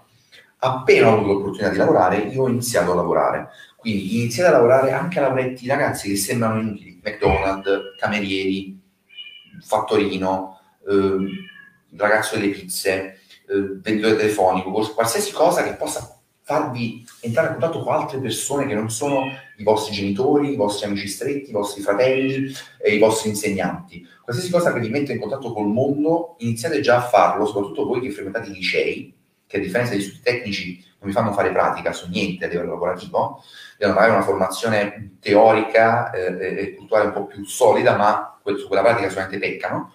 Iniziate appena finite il liceo a lavorare. Prima iniziate a lavorare, anche lavoretti part-time, due o tre ore al giorno, iniziate a impiegare tutto il vostro tempo disponibile tra lavoro e studio. Seconda fase, quando iniziate, finite il vostro percorso di studio prima possibile e meglio possibile, cercate di capire prima possibile cosa volete fare, come lo volete fare. Quando avete finito il percorso di lavoro, finitela, cioè non pensate mai, ah una laurea è fatta. No, la laurea, come dicevo, non basta è una ciliegina su una torta che vi dovete costruire e dovete cucinare voi da, sole, voi da soli. Quindi quando vi presentate un dire io sono laureato in marketing, non mi frega un cazzo a nessuno. Sono laureato in marketing, l'azienda, voglio lavorare per questa tua azienda perché sono appassionato di questo tema da tempo, perché ho letto questi articoli, ho letto questi libri, perché mi sono formato qui, lì e qua, e perché in più quello che ho, ho sempre fatto dal giorno 1, quando mi sono proposto agli editori per scrivere, e poi successivamente alle aziende per curare i loro contenuti, era vi dico cosa posso portarvi io come valore aggiunto. Quindi, dalla mia, sempre legare una presentation letter, non limitarvi a mandare dei banali curriculum, essere mh, originali nel modo in cui vi presentate e partire dal presupposto che le aziende sono strapiene di curriculum, anche di gente laureata, e che non gliene frega niente che voi avete bisogno di lavoro, volete lavorare, volete fare l'esperienza, non gliene frega niente. Quello che interessa alla maggioranza delle aziende è capire voi che cosa gli potete dare in termini di valore. Ok, io ti pago o non ti pago, ti faccio fare uno stage, eh, sottopagato, perché purtroppo sappiamo che questa è una pratica, noi per esempio in azienda paghiamo sempre tutti, chiunque viene a fare un stage con noi viene pagato, entri, fai un'esperienza, ma mi devi dimostrare almeno passione. Io non pretendo da un 23enne, un 24enne che abbia esperienza. Okay? Anche io a 23-24 anni avevo già 5 anni di esperienza, però di sicuro non ero un senior, no? proprio a livello personale, a livello mio. E quindi non pretendo questo, pretendo il, l'approccio, il mindset, le soft skills. Allora, coltivate queste e fate emergere queste quando iniziate ad approcciare il mondo del lavoro. E considerate che nulla vi è dovuto perché vi siete laureati, o ancora meno perché vi siete diplomati, ma dovete riconquistarvi tutto da zero. Quindi l'università è una roba a parte, non è la chiave di volta che vi apre ogni porta, se a prescindere perché siete laureati. Sicuramente se non lo siete è ancora più difficile. Spero Edoardo di aver, di aver risposto. Uh, sul ruolo pratico dell'università non ho capito bene che intendi, cioè su cosa l'università ti può, ti può insegnare. In realtà ne ho parlato fino ad ora. Uh, studiare all'università, sollevare i pesi cognitivi che l'università ti permette di studiare, soprattutto se lavori nella comunicazione, nel marketing, quindi fai quel lavoro di concetto, ti aiuta appunto a eh, interpretare ed elaborare concetti migliori, strategie di marketing migliori. Poi ci sono i fenomeni, quelli che sono già portati per questa roba, ma vi assicuro che anche i fenomeni se Maradona, mio idolo, si fosse allenato 5 giorni alla settimana, non si fosse drogato, non avesse fatto la vita che ha fatto, secondo voi, eh, vi faccio questa domanda banale, secondo Maradona non sarebbe durato di più e non avrebbe inciso ancora di più nella storia? Sicuramente sì. Quindi il fatto che Maradona non abbia seguito l'università, determinate regole, l'università del pallone, e si sia anzi autosabotato così tante volte, lo ha limitato se Maradona avesse avuto l'ossessione, l'ossessiva ehm, attenzione per l'allenamento e l'applicazione di Cristiano Ronaldo, per le performance di Cristiano Ronaldo, sarebbe diventato, già adesso è inarrivabile, sarebbe diventato 100 volte più inarrivabile e avrebbe giocato probabilmente fino a 30 anni almeno. L'epoca era più difficile avere 34-35 a certi livelli, però avrebbe giocato sicuramente molto di più e a livelli molto più alti, molto più a lungo. Quindi anche il talento eccezionale anche il fenomeno innato, anche chi ha una vocazione appunto innata per una cosa, se la coltiva studiando all'università e fuori, sicuramente ha un vantaggio sugli altri. Andiamo avanti. Il VTA, il venditore telefonico d'assalto, l'ho fatto a 19 anni, ora ne ho 34, fatevi il conto che era il 2007-2006. Uh, ti ringrazio Giovanni per molto interessante, deduco che insomma ti ho ti ho risposto e non ti è costata 1000 euro questa consulenza di mezz'ora. Allora, mh, Masco è laureato, lui in intervista ha detto che non è necessario avere una laurea per dimostrare le skills che hai. Bravo, no, no, giusto, giusto, giusto, giusto.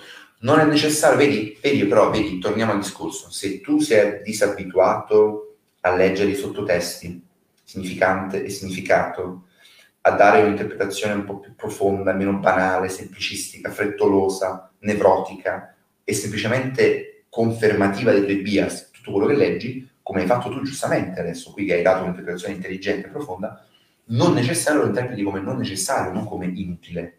Cioè non, non, non, necessario non significa inutile, sono due cose diverse. Inutile è proprio una roba che tu la fai e non serve a cazzo. In realtà lui dice non serve per forza. La differenza può sembrare sottile, ma in realtà tra non necessario e inutile c'è una grande differenza, in realtà, in realtà è grande. È Nicola dice, a parte il problema è anche l'idea di una laurea che viene tramandata, il prendi un pezzo di carta che non sa mai, sì, quando ti scrivono all'università dovresti avere un perché. Consigli, questa è una cosa che dico da sempre, le università su questo probabilmente hanno anche delle pecche, io dico le università sono piene di pecche, di robe da riformare, da aggiornare, però qualcuna ci sta provando, devo dire anche ci sta anche riuscendo, fanno dei corsi, dei percorsi molto molto interessanti a prezzi assolutamente accessibili. Eh, ripeto, allora, la pretesa di perfezione che noi abbiamo per demolire qualcosa o qualcuno che non ci piace è puerile, è da bambini. Cioè io dico, allora, visto che l'università è imperfetta, è anzi piena di difetti, piena di cose da migliorare, piena di limiti, allora fa schifo. Allora fa schifo tanto vale fermarsi alla terza media e poi comprarsi un corso di Macori che Luca Valori che ci riciclano il solito corsetto mese dopo mese e ci fanno una consulenza da 1000 euro non vale un cazzo E quando chiediamo ulteriore assistenza, che fanno? Ci perché qua il metodo sempre di questi tizi, ragazzi. Io oramai ho decine di testimonianze di gente che cazzo. Se fossi, ti vedo il corsetto, adesso hanno abbassato i corsi. Che ora quello che fa Big Luca dopo qualche mese c'è di nuovo. Prima c'era la ticket, loro venivano a 1000, 2000, adesso sono scesi 140, 100, 150, 300 euro. Ti vendono questo corsetto che è una cacata di video, una serie di, di, di video idioti, uno dietro l'altro, non servono a un cazzo. Dopo di sta roba dove ti spiegano la base e te la vendono già a prezzo troppo alto, ti dicono ok, vuoi assistenza? Vuoi maggiore roba? Devi pagare la consulenza. Cioè il loro obiettivo non è il corsetto, ragazzi, è una sorta di tripwire, si chiama in gergo, o di lead magnet. Cioè voi state pagando per un lead magnet. Rendete conto quanto la figura dei fessi fate. Cioè l'ebook gratuito, la serie di video gratuito, ve ne danno 3, poi ve ne danno nel corso, ve ne danno 12, 15, 20, ma sono sempre cagate. Cioè di base sono robe che trovate con un minimo di ricerca di impegno e di mindset giusto online, gratis a costi molto inferiori su altre piattaforme. Cioè il consiglino di valori, di valori che diceva ah, fai 5 a di 7, non so, mi ricordo manco che diceva, ho visto questo corso, sono rimasto agghiacciato per il livello di banalità che si trovano ovunque, questi consigli si trovano ovunque gratuitamente vi ripropongono, quindi vi fanno il contenuto, la strategia è vi faccio il contenuto, i contenuti gratis, prendo una parte di questi contenuti gratis, li ripeto uguali nel corso che vi sto vendendo, vi vendo il corso a un prezzo che sembra basso e poi quando voi vi fermate, perché è studiato apposta, appositamente voi vi fermate, avete bisogno di ulteriori chiarimenti, ah ma fai una consulenza.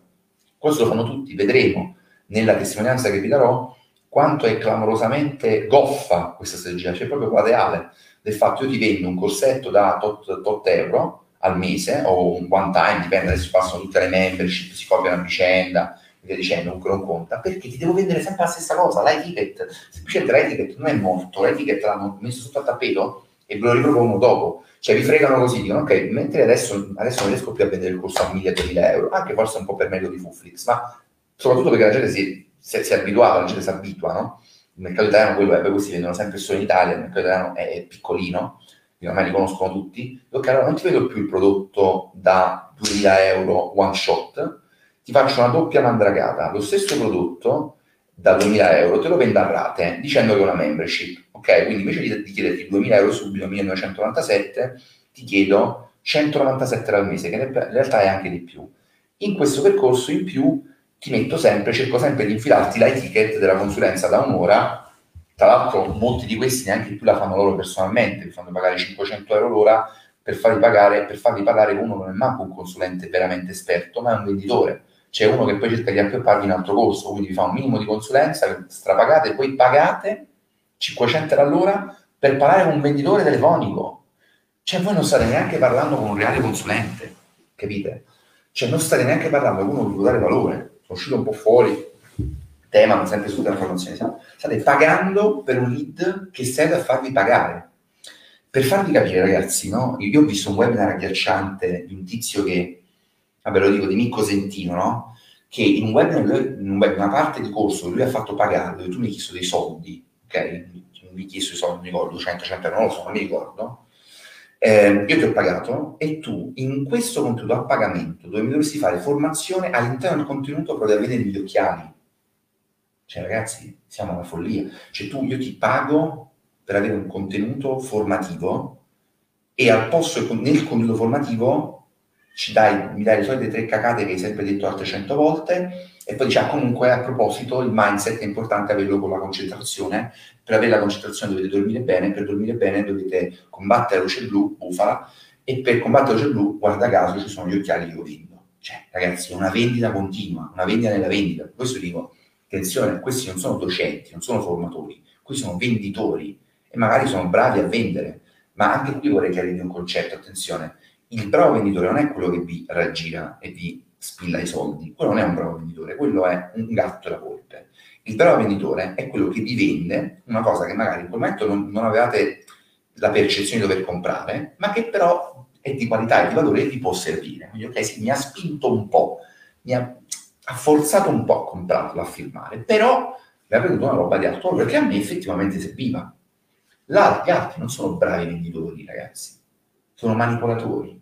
Purtroppo si confonde, anche per colpa di personaggi come Dan Kennedy, che poi andremo a distruggere completamente, farò una diretta per distruggere Dan Kennedy e questo ve la, ve la preannuncio per distruggere lui e quello che insegna, io ho letto il suo libro di recente, è una roba agghiacciante, ci sono dei concetti interessanti, tra l'altro riciclati un po' da Cialdini e altri più famosi, molto più famosi di lui, una roba agghiacciante quello che lui propone, purtroppo anche per colpa di questi personaggi si confonde la vendita con la manipolazione. Il bravo venditore col furbastro che ti frega quasi, no? E, ehm, vedevo anche che tu sei bravo a parlare, no? Perché tu sei bravo a fregare la gente, a intortarla. In realtà per me il bravo comunicatore, il bravo venditore non è uno che intorta la gente, è uno che magari persuade chi è in dubbio, ma per vendere che vuole una cosa utile, di qualità. Magari io, ne so, questo telefono non me lo sarei comprato, che costa 1500 euro, ho parlato con uno, eh, me lo ha venduto a un prezzo, possiamo dire se è alto o poco, però il telefono funziona, è figo, è di altissima qualità e va bene, ok. Se però mi trovo una patacca che valeva 150 euro, venduta a 1000 euro, quella si chiama truffa, ok? Non sei un bravo venditore, sei un'altra cosa. Sei uno che mi vende una roba che vale 10, che non mi serve, a 1000. Quindi, eh, se tu insegni questo e dici che l'unico modo per vendere citando Dan Kennedy, è questo, è manipolare costantemente il cliente e vendergli costantemente roba anche se fa schifo e anche se non gli serve, e creare delle piccole sette, delle community che ti, eh, ti, ti, ti difendono a prescindere dei, dei branchiacefali di adulatori. A me questa roba fa schifo e questa roba va estirpata, soprattutto tra i più giovani, perché io non voglio avere tra le scatole i, i, i seguaci di questi personaggi che poi tramandano un certo tipo di approccio alla vendita al marketing e alla comunicazione. Perché? Perché sta roba poi abitua il compratore medio, il consumatore medio, a dover usare fake scarcity, fake, fake urgency, a quella sequela infinita di landing infinite, di sales letter infinite, di, di hype infinito, che se non fai così non vendi. E quindi tu sei poi costretto, se la retorica principale è questa, a adeguarti a questa retorica. Visto che io non mi voglio adeguare a questa retorica, la devo distruggere, polverizzare, ci metterò tempo, non la potrò polverizzare al 100%, perché ci sarà sempre chi ovviamente la sposerà, però almeno voglio dare, con l'aiuto di altri che la pensano come me, sono anche più importanti, ben più conosciuti di me, un'alternativa e dire guardate che non è vero che la Bibbia, il Vangelo, che è così, no, quello è un modo di interpretare il marketing, la comunicazione, la vendita, la proposta, il lancio commerciale. È un modo che a me fa schifo e che secondo me non ha nulla a che vedere con il servire i clienti. Se volete, c'è anche quest'altro modo, che è diciamo il wild, è la forza e il Jedi, e ha comunque potere, ha comunque forza e comunque funziona. funziona. E anzi, funziona molto meglio nel lungo periodo. Vedete che fine poi fanno i sit, fanno una bella fine. Una live, una live insieme a chi? Eh, Edoardo, non lo so.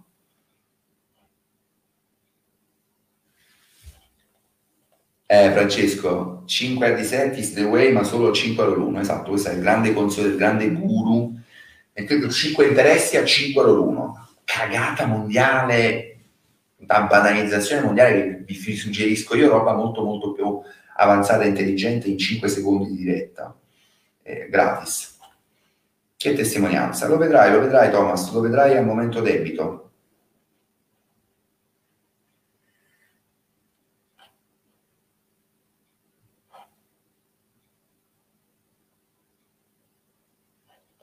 Comunque non ho capito bene il suo discorso che l'infomarketing alla base serve per tutto. Non so se ti stai riferendo a me o al, al cose, al cosentino. Allora, eh, Mohamed Salah, Salah allora, ehm, la live sarà, come ho detto, fine settimana, quindi credo venerdì. Venerdì ovviamente non vi dico di chi, lo saprete soltanto al momento della live, solo al momento della live. E naturale lo saprete, scoprite tutti i dettagli. Io sto pensando, probabilmente non vi diremo il nome neanche all'inizio, lo vedremo man mano, strada facendo. Voglio lasciarvi un po' in... Con Ah, ok, ok, ok. Abbiamo già fatto una live insieme, Edoardo e Francesco. Se cerchi le varie live...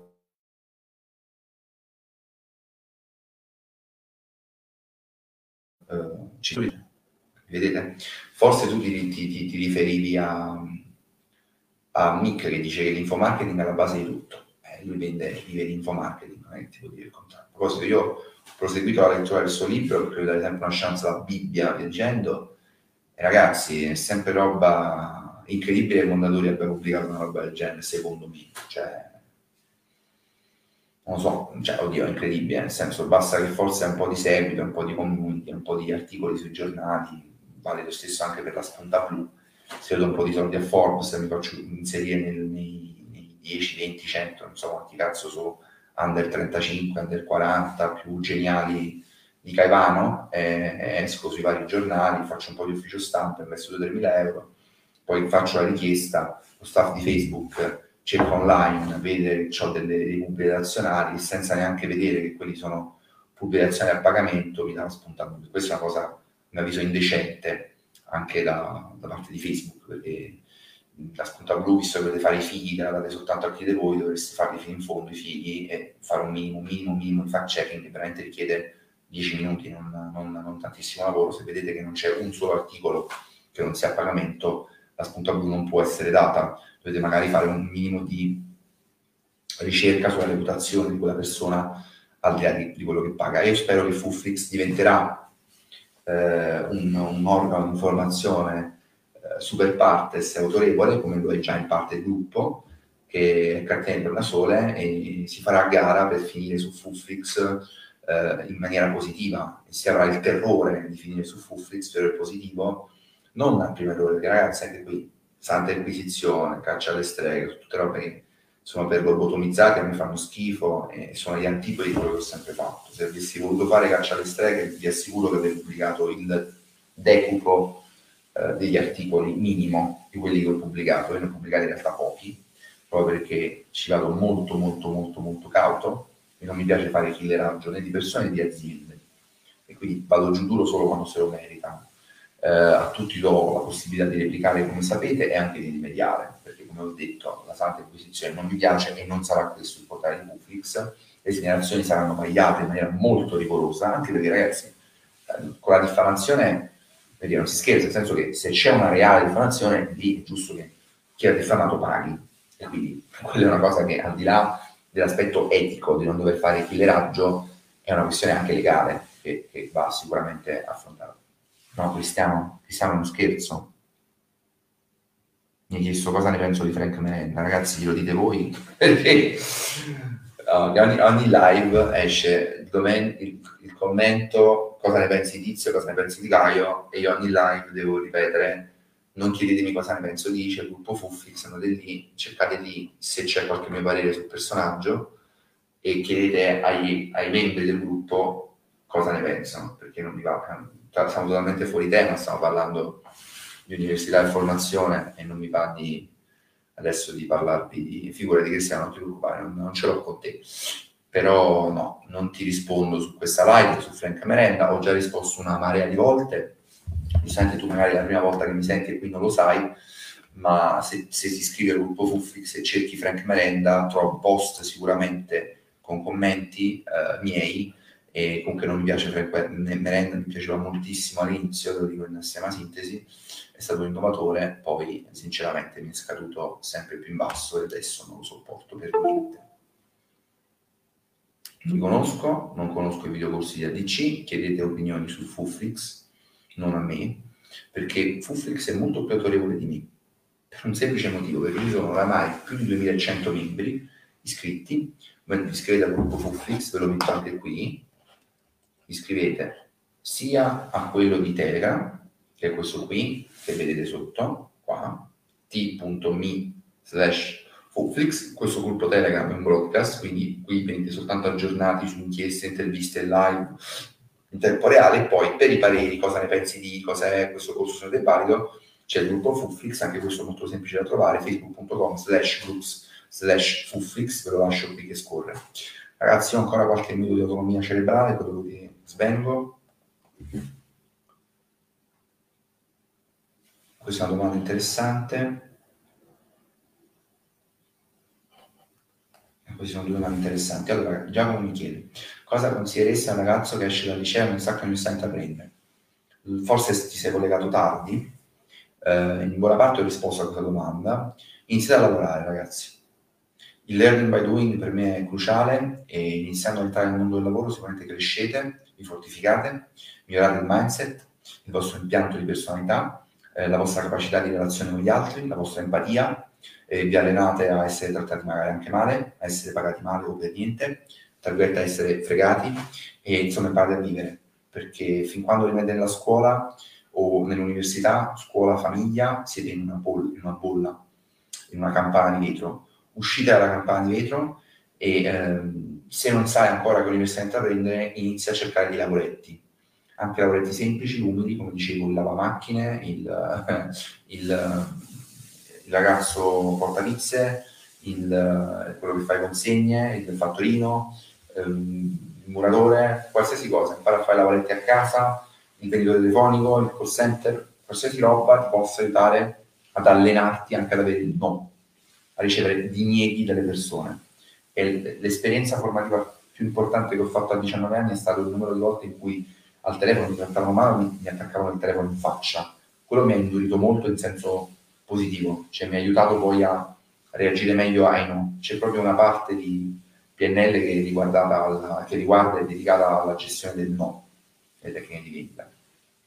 Quindi, eh, innanzitutto, cercare di confrontarti magari con ragazzi più giovani, più grandi di te, che hanno già intrapreso degli studi, leggi le loro opinioni sul forum, sul forum universitario, su gruppi universitari, eh, leggi le opinioni sui corsi, sui studi, usa Google. Google, Google è il tuo amico, trova informazioni su ciò che ti appassiona, cerca di capire cosa ti piace studiare, cosa ti piace approfondire, in cosa ti senti portato, in cosa credi di essere portato e mm, cerca più informazioni che puoi, evitando corsi dei fuffari ovviamente che ti promettono i soldi facili entro sei mesi, perché come ci siamo detti sono un mero gancio per, per accampare pesci e, e cercare di cercare un lavoro, qualsiasi tipo di lavoro, quasi qualsiasi tipo di lavoro, mentre non fare magari lavori rischiosi a 20 anni, però non siate snob e cocciusi sui lavori, iniziate a lavorare. Prima possibile, magari lavorando, parlando con altre persone che sono lavorate già, che sono più grandi di voi, trovate la vostra strada. Iniziate ad agire, come dicono i guru, fai azione, è una roba orribile tradotta così, però in questo hanno ragione, agite, agite, fate qualcosa eh, cerca, cerca, di capire cosa ti appassiona, quali materie ti appassionano di più e vedere se ci sono degli studi, dei corsi universitari che sono idonei per il percorso che vuoi fare. Eh, Andrea mi chiede, buonasera Germano, vuoi diventare un imprenditore di già in consiglio università? Come ho detto fin dall'inizio del video, l'università può soltanto arricchirti, a patto che tu la faccia in un certo modo, e cioè non come una maratona nozionistica per prendere i voti, i voticelli, far contenti mamma e papà e farti la foto con la loro in mano e la tesi, a parte che tu sei, sia sempre curioso e affamato durante il percorso. E io, insomma, nel mio piccolo faccio il giornalista e, e lancio iniziative editoriali eh, verticali per le startup che, che seguo, quindi faccio l'impresa digitale anche e ti dico che l'università mi è servita, anche se non l'ho ultimata, non l'ho completata. Quindi sì, ecco, all'Iron Musk ti dico, nel senso non è per forza necessario, è una roba che se non la fai non puoi, non puoi diventare imprenditore, però sicuramente è, ecco, una bella palestra, come dire, a chi vuole diventare eh, campione olimpico, consigli di allenarsi? Sì, sì. Eh, poi puoi diventare un discreto corridore di 100 metri anche allenandoti come professionista, però se vuoi raggiungere certi livelli, secondo me più studi, su più fonti studi è meglio è. Dice Nicola, non choosy ma chosen, eh, vedete diventare the chosen one. Ah, vi premetto che a breve parlerò di una vicenda che riguarda me il The Chosen One. Clamorosa, ragazzi, clamorosa. Clamorosa per quanto è esilarante. Eh, The Chosen One e la sua, la sua querelite acuta, come vi ho parlato già nell'altra, nell'altra diretta, addirittura questo è arrivato a minacciare dei ragazzi un blog che mi ha intervistato, una video intervista, The X Company si chiama, due chiacchiere con Germano Mite, se cercate scarcella Germano Mite, The X Company, dovesse trovarmi, trovare il video su YouTube, ha mandato una diffida a questi dicendo io lo diffamavo, ma è totalmente falso, non, diffamavo per, non lo diffamavo per niente, questo personaggio non sa proprio cosa voglia dire, la diffamazione non fa finta di non saperlo insieme ai suoi avvocati, una cosa esilarante, ve ne parlerò in una diretta approfondita dove andremo a analizzare quanto è suicida eh, inviarmi diffide o peggio querele e vedrete cosa porterà questo, cosa porterà a Scarcella questa azione che ha fatto, queste altre azioni che ha fatto contro di me per cercare di censurarmi. E ha detto che ha mandato una diffida fate una risata, tenevi forte, non l'ha mandata con un avvocato, questo ormai non paga manco più gli avvocati, e almeno insomma, la richiesta di mediazione che ho avuto io da 30.000 euro me l'ha fatta scrivere da un avvocato, qui addirittura l'ha mandata lui, cioè si è scritto da solo una querela, l'ha mandata a firma della sua azienda di Tenerife, la Lion Holding di Tenerife, eh, dicendo che dovevano rimuovere i contenuti che lo diffamavano. Ma la cosa più esilarante, che dimostra quanta cialtroneria e sciatteria c'è eh, in molte azioni dello Scarcella, anche in azioni rivolte in linea teorica a tutela di se stesso, come gli errori ortografici clamorosi e ridicoli, eh, pacchiani, eh, nel suo comunicato di lancio del suo libro, quindi anche per cose che riguardano lui, cioè, figuriamoci quello che riguarda i clienti, come lavora questo personaggio, eh, ha sbagliato a mettere l'URL, ha messo l'URL di un altro articolo dove non si parlava neanche di lui, che non poteva essere quello, il riferimento praticamente a me, la diffida l'ha firmata lui stesso, quindi come se io tramite il mio giornale mandassi una diffida a chi parla mai di me, una roba totalmente ridicola, che appunto per un avvocato vi fate due risate, una specie di barzelletta, eh, Scarcella che si scrive da solo le diffide. Questo è il personaggio che ritiene che io gli abbia... Eh, rovinato la reputazione, abbia leso l'onore, la dignità e il decoro della sua persona. Come dicevo, il personaggio dovrebbe autoquarelarsi eh, ogni volta che scrive qualcosa, perché è una persona che insomma devasta la sua reputazione già devastata con ogni cosa che scrive e che fa. E con, vi condividerò anche questa esilarante diffida con screen record, come fece a tempo, a suo tempo, con la mitica diffida del, del poker, Pittaluca Gallerani Cosentino e, e quell'altro fenomeno la, di Gasparro, ancora rido, e vi condividerò questa diffida e una roba molto più tosta, della quale a breve potrò parlare. Intanto vi ringrazio come al solito per essere stati tanti e molto partecipativi. Il gruppo di Fuflix lo, lo vede qui sotto. La prossima diretta che farò sarà, non so se già eh, il QA eh, per tutte le domande su e-commerce, totalmente gratuito, accesso per tutti, senza funnel, senza fare consulenze dopo. Tra l'altro, io non faccio consulenze. Fa questa cosa. Anche chi volesse fare una consulenza privata con me non la può fare perché non ne faccio. E quello che so ve lo do per il piacere di darvelo e per rispetto a questi personaggi, anche no? Perché dicono che faccio concorrenza, assoluto, la faccio sul serio come l'ho detto, eh, la faccio gratis, quindi non so se già questa settimana avremo altre due dirette, sicuramente avremo una, la testimonianza di un ex tossista e, eh, e poi questa qua, questo Q&A che puoi fare con voi sul lancio di un e-commerce, quale piattaforma scegliere, come realizzare la pagina prodotto, quali informazioni inserire, quali leve eh, utilizzare per assicurare il prospect, quali piattaforme di advertising utilizzare, quali no, l'importanza delle, creativ- delle creatività, esatto, tutta una serie di cose, le classiche domande che potete trovare se siete fortunati in uno di questi corsi sovrapprezzati e che io pian piano voglio darvi gratuitamente, così piano piano riuscirete a diciamo, evitare sempre di più eh, di dare soldi a questi personaggi, li costringerete a fare due cose, sparire dal mercato, come sarebbe opportuno, o eh, adeguarsi a livelli più alti e non proporre più fuffa. Io intanto vi ringrazio di nuovo, vi saluto, ci vediamo alla prossima, buonanotte.